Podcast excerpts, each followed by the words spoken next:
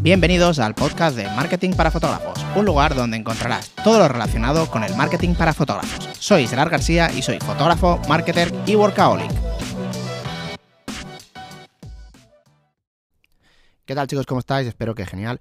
Hoy quería hablaros sobre algo que, llevo viendo mucho tiempo. Creo que no lo he hablado al menos tan, tan extenso para hacer un podcast eh, por aquí. Y es básicamente el tema de las fotos de parejas y editoriales eh, como nuestra forma principal de, mostrar el portfolio. Te voy a dar mi opinión, ¿vale? Simplemente mi opinión, que para mí, mm, cuando veo Instagrams con el 70% de, de fotos de editoriales o de parejas o cosas así, que realmente luego la parte de la boda hay muy poquita y luego aquí también daría otro para otro podcast la parte de que única y exclusivamente hay fotos de la sesión de sesión de sesión de fotos de las bodas para mí es como que es un poco raro porque realmente creo que un fotógrafo de bodas, la finalidad y el portfolio principal que tiene que tener es de bodas, de, bodas que has hecho. Una cosa es que estés empezando, ahí, ahí sí que es la excepción para mí y entiendo que tengas que crear portfolio y demás. Pero cuando tú eres un fotógrafo que has hecho muchas bodas, creo, repito, bajo mi punto de vista, que nuestro portfolio principal que, enseñamos, perdón, debería de ser de, esas mismas bodas. Y dentro de las bodas, también habría que hacer, que ahora pues se ha puesto muy, muy de moda desde hace un tiempo, ¿no? Poner las, las secuencias, ¿vale? Las, mm, poner varias fotos en la misma foto. Y ahí, pues, lógicamente puede quedar bien para el feed, ahí sí que lo veo normal. Poner bien para, para el feed la primera foto que sea de, la sesión de fotos, para que el feed te quede súper chulo, pero luego, pues ir pasando también en momentos de, boda. Repito, esto es simplemente mi opinión y lo que yo buscaría como una novia.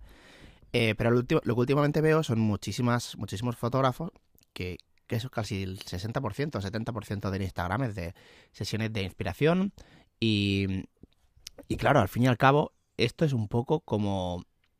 No, no es que estés engañando, no es que estés engañando, porque no, no, no considero que estés engañando, pero es raro, porque tú puedes hacer una editorial y la puedes hacer perfecta en un sitio increíble, eh, pues con una luz brutal, con unos novios que realmente sean una pareja pues que, pues que pues ya están escogidos, ¿no? Ya han hecho varias editoriales, la sesión sale, sale sola en un sitio increíble, mm, pudiendo repetir las, las, las, fotos las veces que quieras, escogiendo justo el punto de luz mejor, sin los nervios de la pareja, ¿no? Y bueno, pues con toda la decoración de, pues ahí la wedding planner, todo al milímetro y tal. Entonces, estas fotos, no digo que, que, que, que sea, que sea difícil hacer, sea, que sea fácil hacerlas, ¿eh? Digo que evidentemente no tiene nada que ver ni con una boda, ni con una sesión de fotos de una boda porque no tiene absolutamente nada que ver. En una boda, aunque tú puedas llegar a escoger más o menos la hora de luz cuando, si tienes una boda de mañana, que yo lo que personalmente yo hago esto, cuando tienes una boda de mañana, sí que es verdad que siempre hago cinco minutitos de fotos cuando acaba la ceremonia para asegurar el tiro, vaya a ser que pase algo con la pareja, se rompa el vestido, eh, se pongan borrachos, luego no quieran hacerlo, no haya tiempo, X, que tengan cinco minutos, pero sí que es verdad que intentamos siempre escoger la mejor hora de luz. Pero claro, muchas veces ni el sitio es el mejor, eh, ni los vestidos son los que nos gustan, ni la decoración es la que nos gusta, ni X, ¿no? Entonces, claro, en una editorial todo está mm, muy mascado, llegas antes, llegas no sé cuántas horas antes, te miras la luz perfecta, lo colocas todo, no solo la luz, que escoges la luz en, el sitio, sino que montas toda la deco en el sitio de la luz perfecta. Entonces, claro, no tiene absolutamente nada que ver. Entonces, ahí me pregunta, ¿hasta qué punto esto es bueno para el mismo fotógrafo y sobre todo, se, mm, es que yo no lo acabo de ver bien del todo, ¿sabes? Porque claro, luego la novia ve unas fotos que realmente eh, a lo mejor sí que sí que puedes, sí que tienes ese nivel, ¿no? De, de la que haces con editorial. Pero un fotógrafo medio malillo, para hablar así, en una editorial te hará unas fotos muy guapas.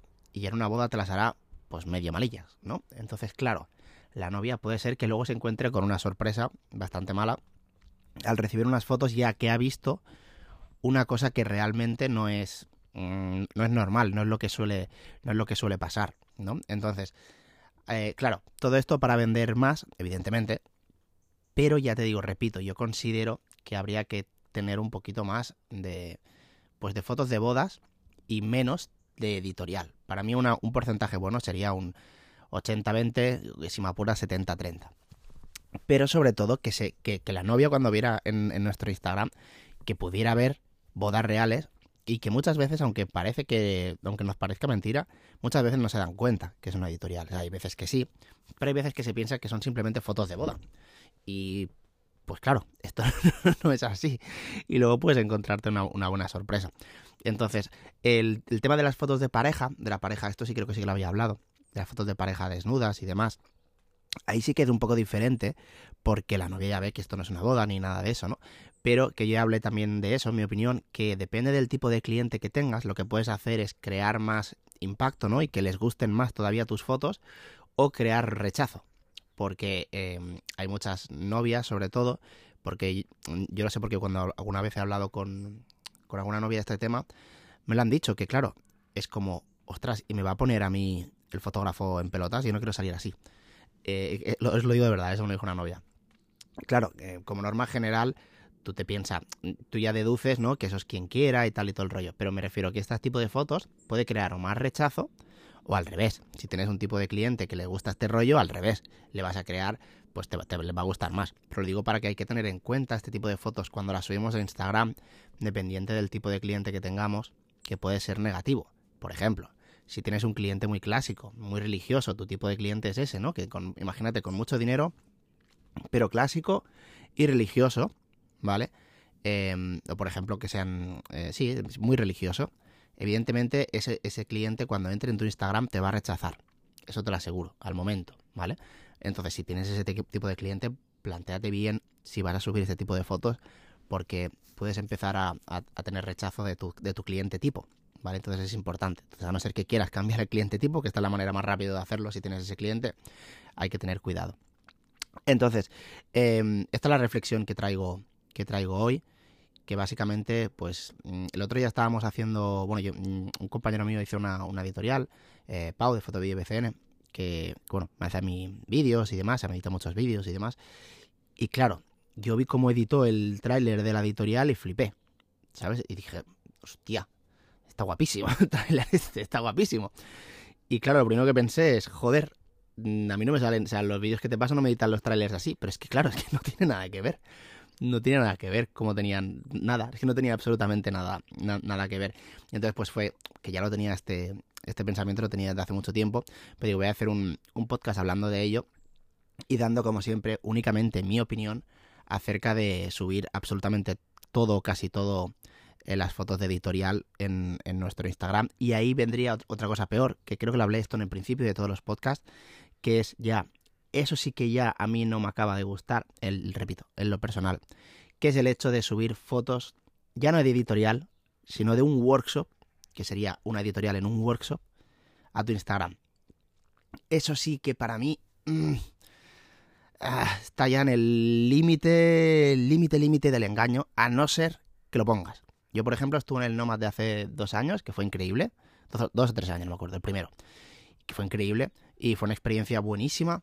Y me acuerdo que yo hice muy pocas fotos porque yo lo que quería ver era cómo trabajaban desde el otro lado. Yo casi casi que estaba mirando más a los más haciendo fotos a las parejas, estaba más mirando cuál es era cómo, cómo era el ángulo que tiraba por ejemplo, Pablo Vélez o Pablo Laguía, ¿no? Y me fijaba mucho en, eso. Y entonces me acuerdo que yo luego subí una foto a Instagram y lo puse.